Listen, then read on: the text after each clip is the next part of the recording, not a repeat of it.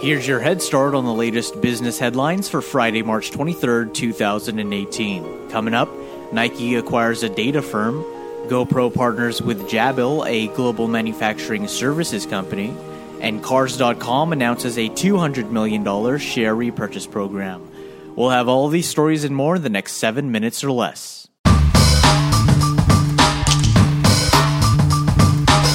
Nike acquires a data firm. The athletic apparel company has acquired Zodiac Incorporated, a consumer data analytics firm operating out of New York City and Philadelphia. The acquisition will help accelerate Nike's consumer direct offense strategy to serve consumers faster and more personally at scale. According to a company press release, Adam Sussman, vice president and chief digital officer of Nike, stated that, quote, we're adding world class data science talent and best in class tools to power one to one relationships with consumers through digital and physical consumer experiences.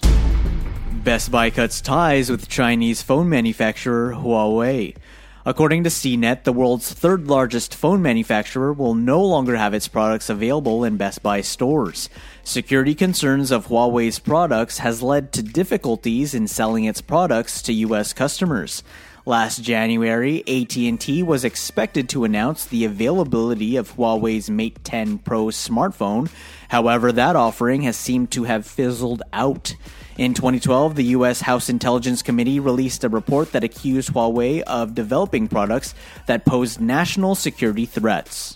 GoPro partners with Jabil, a global manufacturing services company. Both companies have agreed to a multi year deal to place GoPro cameras in a range of products manufactured by Jabil, which include video conferencing, robotics, and even self driving cars.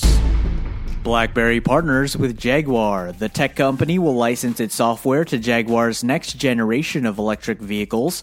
As part of the agreement, BlackBerry will license its QNX and Certicom technology to Jaguar Land Rover, as well as assign a team of engineers to support in the development of new electronic control unit modules. The first ECU project will be a next generation infotainment system. Cars.com announces a $200 million share repurchase program. The company's board of directors has authorized the repurchase of up to $200 million of the company's common stock. The company intends to fund the share repurchase program with cash from operations. The repurchase program has a two year duration, does not require the purchase of any minimum number of shares, and may be suspended, modified, or discontinued at any time without prior notice. Cars.com listed on the New York Stock Exchange in June of 2017.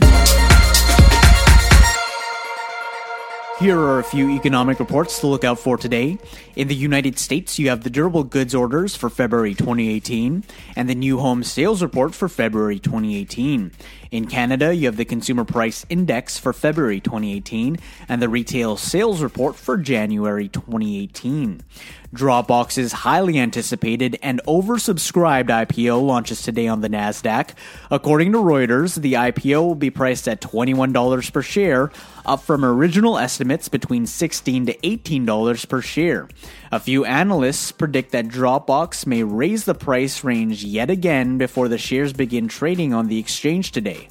The company will be selling 36 million shares, but that too may increase to an additional 5 million shares, leaving the total offering at 41 million shares if the underwriters, led by Goldman Sachs, exercise their options to buy more stock. According to some estimates, the company is expected to raise close to 750 to 800 million dollars, making it the largest tech IPO since Snap debuted on the market last year. Dropbox has over 500 million registered users spanning 180 countries. Of the 500 million, 11 million are paying customers, which accounts to a little over 2% of its user base. You just got a head start. Now go ahead and hit that subscribe button and make today amazing.